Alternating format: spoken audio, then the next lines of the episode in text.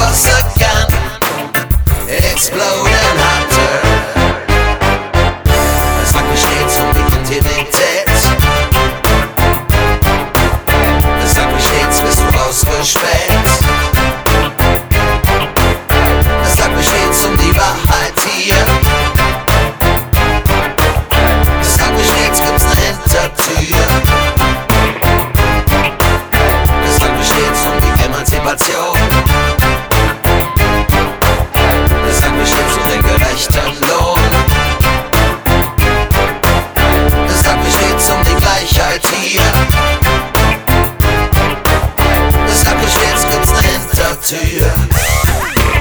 I'm a Rasta man,